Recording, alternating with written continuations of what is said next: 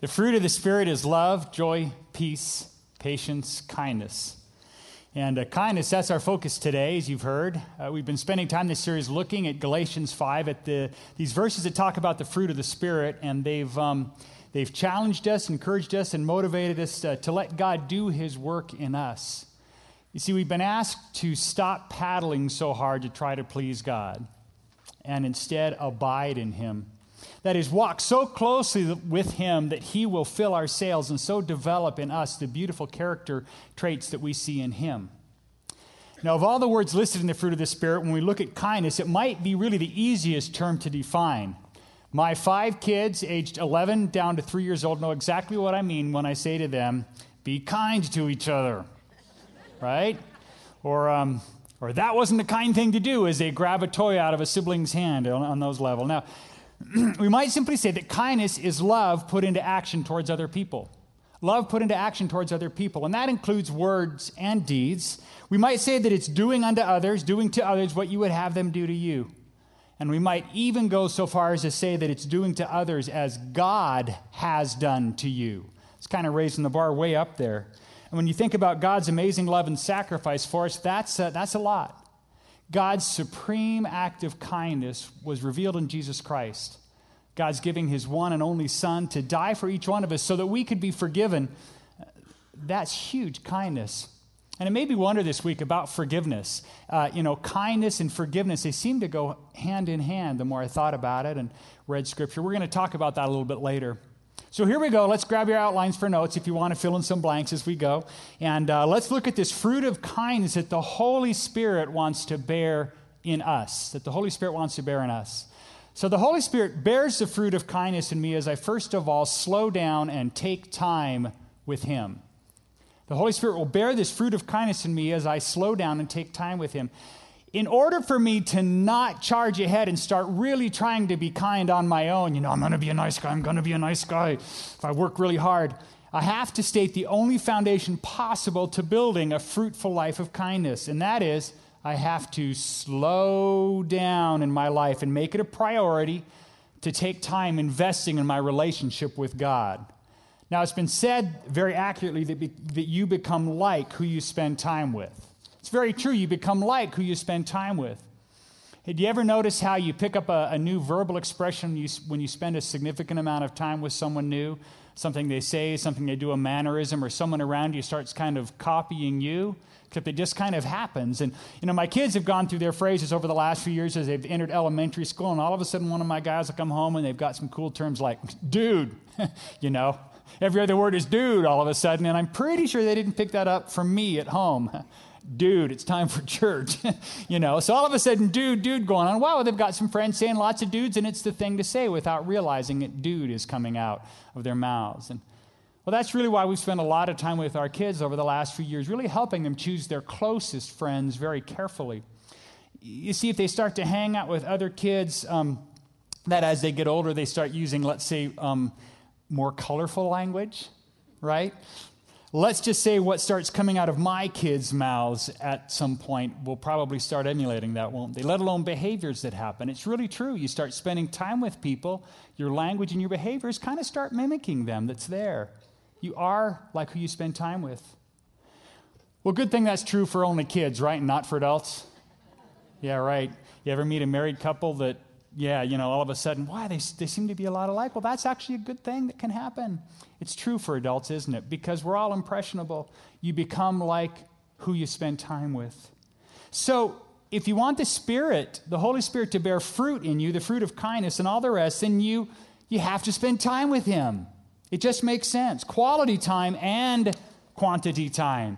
You can't sacrifice either one of them, both have to happen. And I want to look at that for a second because I think we sometimes make excuses by saying things like, you know, John, I don't have a lot of time to spend time with God, but at least it's quality time, you know?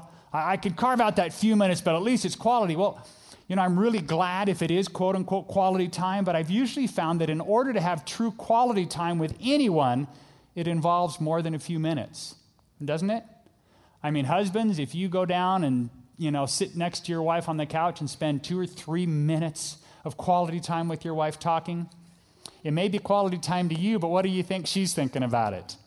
You barely scratched the surface in two or three minutes, right? And even if it got to a quality moment, do you think it'd get even more quality if those two or three minutes turned to five or 10 or 15 minutes, right? I think we could all agree that's true. I don't think we can separate the quality and the concept that easily.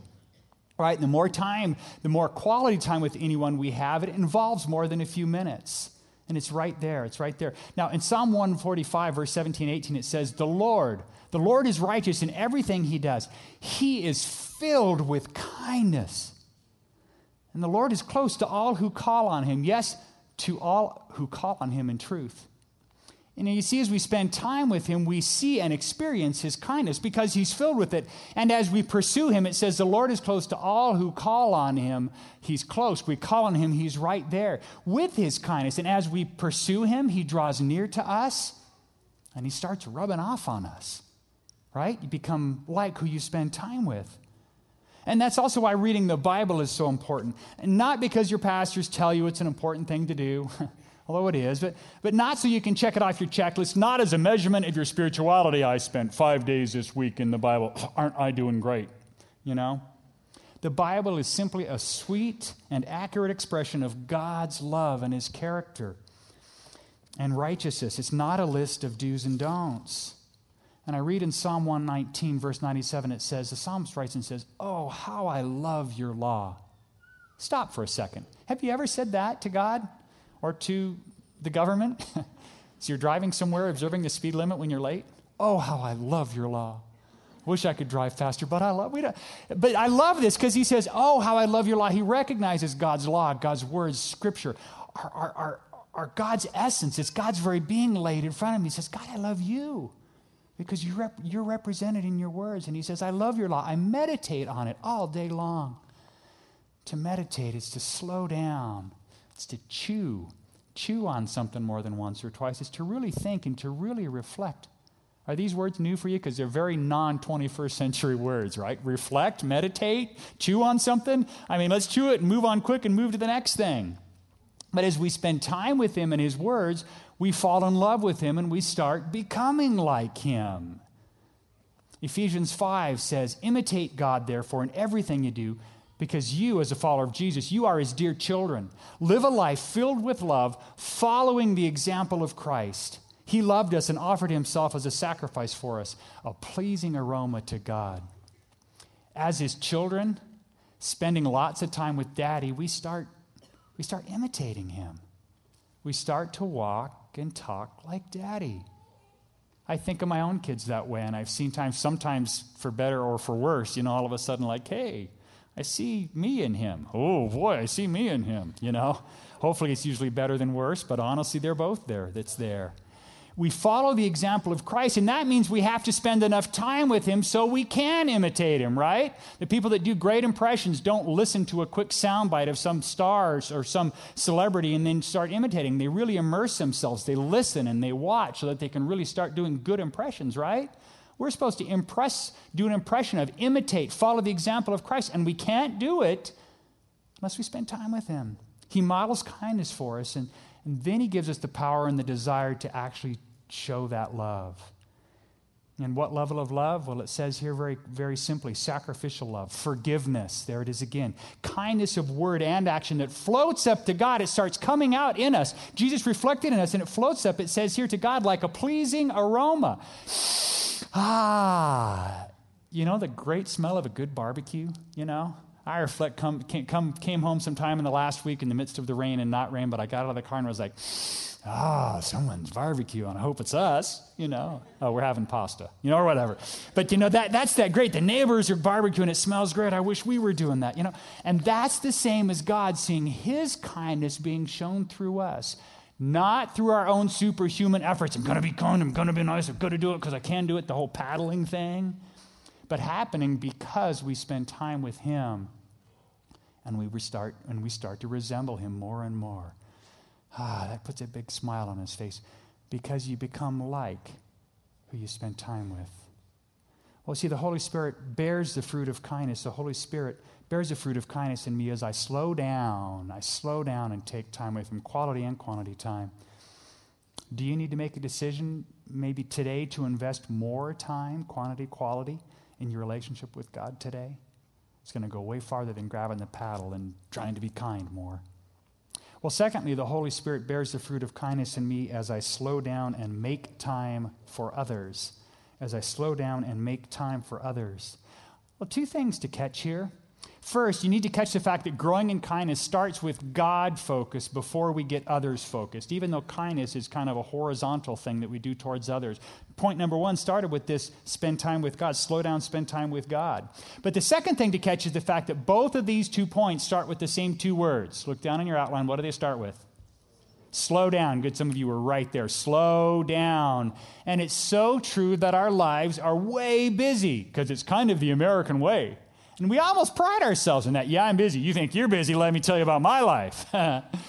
it's crazy. What are we doing? I, uh, in Africa, and I've been there four times now on, on various trips that we've taken with our partners there in Uganda. And I got to tell you, as poor and as maybe we'd say desperate as they are in some ways, they have this, they have this over us in a huge way, just big time. They are never too busy to do relationships. I mean, maybe, maybe on their way, we've seen, I've seen, on their way to an appointment, to a scheduled thing that they have, but they bump into a friend on the road and they're going to stop and talk for one or two or five or 10 or 35 minutes. because that person, that appointment's still going to be there because chances are the person they're meeting did the same thing because right now I have an opportunity, a moment to be in relationship with someone, and I'm going to take and invest and make time to be in relationship and talk and share, express kindness. And so we shake our heads, those of us that have been to Africa, I see a number of you out, number of you out here in, in this service. You know, we look around and we go, it's, it's crazy. It's, it's one of the real charms. It fascinates us when we go there. It almost doesn't make any sense, and yet it really draws us. The fact that, that that there's this commitment to slowing down and living a whole different pace and different focused life than we have. But you see, if you don't slow down, if you won't take time for developing, uh, excuse me, if you don't sit down, you won't take time for developing a rela- real relationship with God, and you won't make time to even notice the needs of others, let alone make time to try to meet some of those needs. Now, we saw in this sketch this homeless person who wasn't homeless and stuff, and we're certainly not making, I got to tell you, we're not making a commentary on what should, you know, the proper way to treat homeless people. It's a really complex issue. But here's what I want you to catch they could have walked right by and not even noticed him because they were so busy, right? So I think God is calling us, if nothing else, as we start spending time with Him, kind of start showing up in us, as we start slowing down and looking around and at least notice needs, and then we can go to God and say, God, is there something that you would have me do to reflect your kindness in this situation? To see, that involves slowing down, whatever the situation is. And so that's what we want to point out there. The truth is, um, I think we need to sometimes see our busyness. This is, might be extreme, but catch, catch this concept. We need to sometimes see our busyness not just as a way of life, but as a natural enemy of God developing our character into what He wants. Does that sound pretty extreme? Our busyness not just as a way of life, but as an actual enemy of God developing our character into what He wants. It's working, it's diametrically opposed. It's working against what God wants to do in us and through us.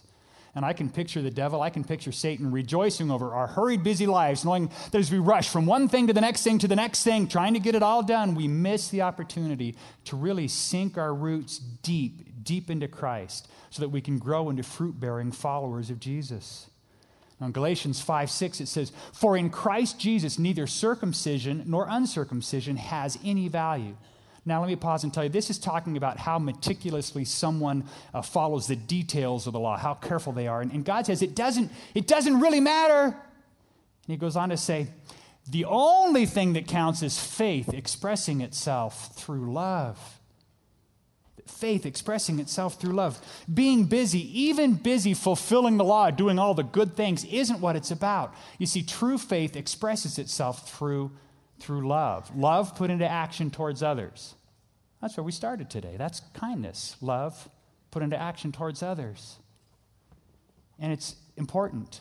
Well, how important? A few verses later in this same chapter, Galatians 5, it says, For the whole law can be summed up in this one command love your neighbor as yourself. It's right there. Loving others as yourself. And that's kindness. That means that my schedule takes the back seat sometimes, at least a little bit. I can't be so busy to be kind. I can't be so busy that I can't be kind.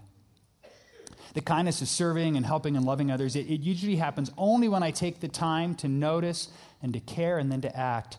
You see, God will develop kindness in us. That's the Holy Spirit's job, by the way, as we take time with Him and as we make time for others and get into that process. Well, third, the Holy Spirit bears the fruit of kindness in me as I, point three starts with the same two words slow down. As I slow down to reflect God's kindness to everyone. Now, we've talked about slowing down so we can notice the needs of others and show them kindness, but the emphasis here is on that last word. It's on the everyone. So circle it or underline it or line it or write over at the top to make it bolder. Holy Spirit bears the fruit of kindness in me as I slow down to reflect God's kindness to everyone. That's everyone, okay? Not just the people that are easy to be kind to, right? Because those people are easy to be kind to. So, who is the everyone that I'm talking about? I listed three types of people as subpoints there in your outlines. First of all, how about your family and friends? Kindness to everyone means being kind to our family and friends. Now, wait, aren't those the easy to be kind to people, our family and friends? Hmm. Now, see, you guys are just like first service. You laughed about that. Sometimes it's really easy to be kind to those people, but sometimes it's harder to be kind to those who are super close to us. Isn't that weird? That's the way it is, though. We know them, we know those people so well that we know their faults, their quirks, their tendencies, and being kind all the time can get old to those who spend a lot of t- that we spend a lot of time around, you know? Be kind to you again, you know? When was the last time you were kind to me, you know? Or I'll skip this time around and get you next time. I'm tired. Well, I, for the first time in my life, have my household where everybody, all seven of us, got sick at the same time. Yesterday, last night, and this morning. So I'm here on a little bit of a rumbly stomach here. But uh, last night at 9 to 10 o'clock, uh, we had a situation where our three year old had an accident all over the place. And as we're cleaning that up, going, oh goodness, and I'm kind of, ooh, and, and my 11 year old goes running by towards the bathroom, and um, he didn't make it, and so all over the place. And and it went from there. And um, I found that for my little three year old, as I decided just to lie out on the floor next to him, even as bad as I was feeling all night long, because at three, there's not a chance in the world he's going to do anything but, you know. So I'm there as I start to hear him stir. I grab the bowl and be right there with him so that, hey, how's your tummy doing here? Lean over and, hey, great. Oh, good. I could keep him from, you know, the second set of blankets and stuff being destroyed. Oh, I was being so kind. At the same time, my 11 year old, when he was, oh, and I need mom to help me and I want to go sleep in the bathroom, I'm like, go get in bed, grab a bowl, you're fine. Come on, buddy, buck up. You're 11, you know? I forgot I was talking about kindness this morning. See, sometimes with your friends and your family, it can be so easy at an empathy level to come in and be kind to them. And just that quickly, it's like, come on, you know. I thought, if that was a, a friend sitting in our house who was 11 who felt bad, oh, how you doing? Sorry, Joshua. Our friends and family can be easy and can be difficult. But being kind to everyone also includes, secondly, someone who can't return the favor. Someone who cannot return the favor. You see, it's easier to be kind to someone who can be kind back to us. You know, the old scratch my back, I'll scratch yours. You know, you scratch my back both ways. And so that happens. But what about someone who can't return the favor? You know, you're just going to be kind, it's just going to go out there, you know? That can be tough sometimes. And third, being kind to everyone means being kind even when it may not be deserved. Even when it may not be deserved. How easy is it to be kind to someone who has, been, who has mistreated you, right? Someone who's just been, it just doesn't seem fair. It doesn't seem right. Our sense of justice kicks in and we think, you know, be kind to that guy. He's been bad mouthing me to my work associates for weeks now. No way am I going to be kind to him. He doesn't deserve it, you know, or whatever your scenario is there. Isn't that true? It's that way? Gosh, be kind. I can barely even not make this weird face when they come around, you know? But as hard as it may be to be kind to all these people, that's what God calls us to do. There's a great story in the Bible involving Israel's King David that shows David reflecting God's love to someone who can't return the favor and someone who frankly doesn't deserve it. Now, the story is found in 2 Samuel, but before we take a look at it, and it's there in your outline, I want to give you a quick background for if you, if you don't know where we're coming from here. King Saul was the first king of Israel, and God appointed him, but he had disobeyed God, disobeyed God, and God chose David to take Saul's place as king. Okay? Now, King Saul had a son named Jonathan, who was now next in line by birth to be the next king. Okay, we have King Saul and his son Jonathan. David, as God says, you're no longer going to be king, it's David here. So Jonathan's next in line, but when he finds out that God had chosen David to be the next king, he became great friends with David and supported him 100%. Now, this is one of the greatest stories of friendship that the Bible has, frankly, that anybody has as a true story this friendship of David and Jonathan. But long story short, for background purposes, Saul rebelled against God's choice of David and basically tried to kill David over and over again over the years. And we read in the Psalms how many times David's saying, Why are they trying to kill me? God, spare my life. As he runs, he just frankly flees for years from, from Saul. In the end, both Saul and Jonathan are killed in battle, and David eventually takes his place as king of Israel. So there's some background now to help you understand where we're at. We'll pick up the story from here in 2 Samuel uh, chapter 9. It says this. One day, then, David, as king with his, with his court, says this Is anyone in Saul's family still alive? Anyone to whom I can show kindness for Jonathan's sake? Well, he summoned a man named Ziba who had been one of Saul's servants. He says, Are you Ziba? The king asked. Well, yes, sir, I am, Ziba replied. And the king then asked him, Is anyone still alive from Saul's family? If so, I want to show God's kindness to them, reflecting God's kindness, right? And Ziba replied, Well, yes, one of Jonathan's son is still alive. He's, he's crippled in both feet.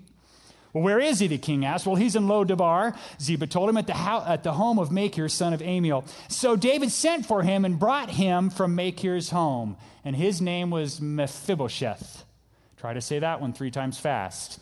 Mephibosheth. Never once has it made the top 10 list of baby names for boys in America. Just a tip for you dads to be sitting out there. It's a great story, but Mephibosheth. Well, he was Jonathan's son and Saul's grandson, it says. When Mephibosheth came to David, he bowed low to the ground in deep respect. I want to pause and also say that guaranteed in that was a whole lot of fear no doubt fear. You see, very often in those days, entire families of deposed monarchs were wiped out to prevent them from trying to take revenge on the new king. You have Saul and his family, this large family that's grown. You have David moving in. Typically, what would happen is when this guy becomes king, okay, Saul and Jonathan were out, but just they would wipe out the entire family because we don't want a son or a nephew or anybody to five or 10 or 20 years later come out and take revenge and kill you back. So that was very, very common. I'm not saying it was right, it was just practice. So I have this feeling Mephibosheth, lame Mephibosheth, shows up going, I'm dead. I am dead meat right here. So he bows down in deep respect on the ground, going, Oh boy.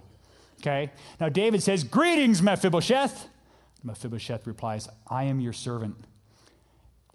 Don't be afraid, David said.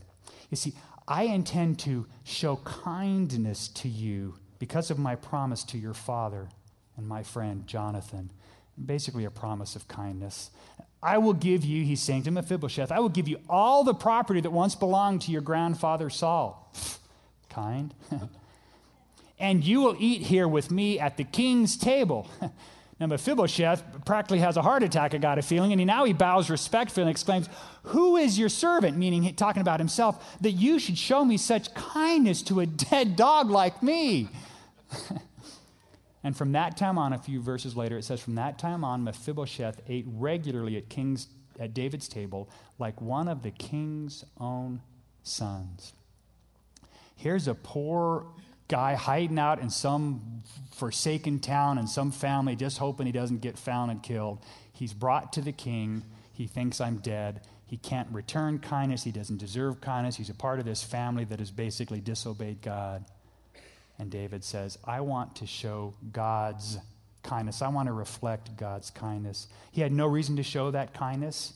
Everyone would have understood and maybe even expected David to kill him, but David not only shared, uh, spared his life, but he showed kindness. He gave him a ton of land, many servants to care for him in that land, and he even brought him to the family table, treating him like one of God's own, or excuse me, one of his own sons. And that's God's kindness, and the kind of kindness that he wants to express through you to everyone. Ephesians 4:32 says, "Be kind and compassionate to one another, forgiving each other, just as in Christ God forgave you." And here we go again with kindness and forgiveness. Kindness kindness has to include forgiveness, doesn't it? The greatest kindness is seen in someone forgiving someone else who has hurt them deeply, someone who doesn't deserve to be forgiven. And that's what we see in God's kindness that we reflect. And Ephesians 1, starting verse 6 says, So we praise God for the glorious grace He's poured out on us who belong to His dear Son, those of us who are followers of Jesus. God is so rich in kindness and grace that He purchased our freedom with the blood of His Son and forgave kindness. He forgave our sins. He showered, He has showered His kindness on us along with all wisdom and understanding. Now, I love that concept of showering, showering of kindness. Have you had a shower recently? I hope. you know, just the water coming from all over. And I love that picture of God, not just going, here's some kindness, but it's, it's kindness and it flows over you and it just keeps coming and it's warm and it feels so good and it cleanses you and it just keeps coming and it just floods you. And oh, this is nice. That's God's kindness that He showers upon us. What a great, great thing. What a great picture that we have there. You know, after reading this verse, though, I have to stop and, and ask, ask each one of us. I've been talking about the fruit of the Spirit developed in us by God, the Holy Spirit, as we focused. Uh, and, and as we focused on kindness today specifically, I wonder if you personally, if you personally have received the kindness of God into your own life by putting your trust and your faith in Jesus Christ. You know, these verses in Ephesians say that, say that he purchased our freedom with the blood, the blood of his son, Jesus, and he forgives our sins. But you only receive that freedom and forgiveness when you ask for Jesus to forgive you, when you trust and believe in him, when you put your faith in him, when you allow the Son of God to lead your life. You see, God wants to shower his kindness on you, but you have to, in a sense, you have to get in the shower. You can't work for it, you don't deserve it.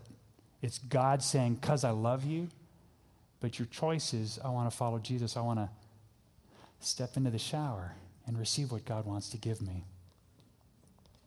Well, there's one more blank on your outline there at the bottom, and it asks for a response from you today. You see, sometimes in our American churches, we can kind of sit back and just take things in and then go, whatever, you know, whatever we think, and off we go. But for us to engage on a personal level can be very valuable here.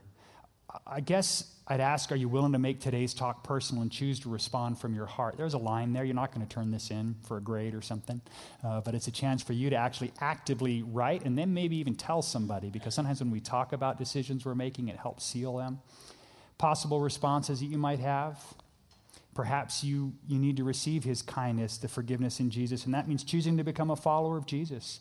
You see, I've never really done that. And so when we talk about these, this fruit that God wants to bear in me, I realize I'm not, I'm not in the shower yet. Maybe your response is that you need to slow down to make time with God, quality and quantity, so that you can start resembling daddy more. Maybe your response is you need to slow down so you can make time for others, to really notice and slow in your life down. Maybe it's to choose to let God be kind through you to everyone right? Not just the easy to love people. Maybe you kind of find yourself kind here and not kind there. I don't know what your response might be. There's a number of ideas. But I'd invite you to write something to really seal this and say, God, would you have your way in me with this today? And would you pray with me? Father, thank you for this morning.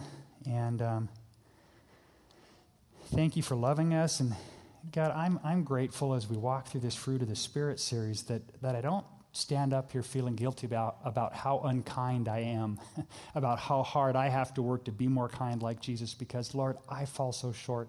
I see your kindness so high up here and my own kindness level so low, and I see this gap that looks just unbelievable. And yet, Father, we've had an opportunity to not focus on our lack of kindness this morning, but on you and on your kindness that showers upon us, and realizing that in getting in the shower and in spending time with you and slowing down, Father, that you want to start bearing that fruit in us. And so this is a celebration message this morning, God. Not a list of five or eight steps to take to be more kind, but truly a call to slow down and to become who you want us to be. Allow you to do your work in us, God. And Father, I pray that if there's anybody here this morning who says, I'm not sure if I'm in the shower, I'm not, I've not asked Jesus into my heart, I, I'm maybe not a follower of Jesus, that they could do that right now in a simple way by in their heads and their hearts believing that Jesus is your son who came and lived the perfect life and then died for them to give them new life and eternal life. If that's you, you simply ask for forgiveness in Jesus Christ from your heart for everything you've done, and then ask Him to come in and lead your life. And to produce in you the fruit that He wants to bear, to make you more like Him. And He promises to do that. Father, we love you and we want to honor you today. In Jesus' name, amen.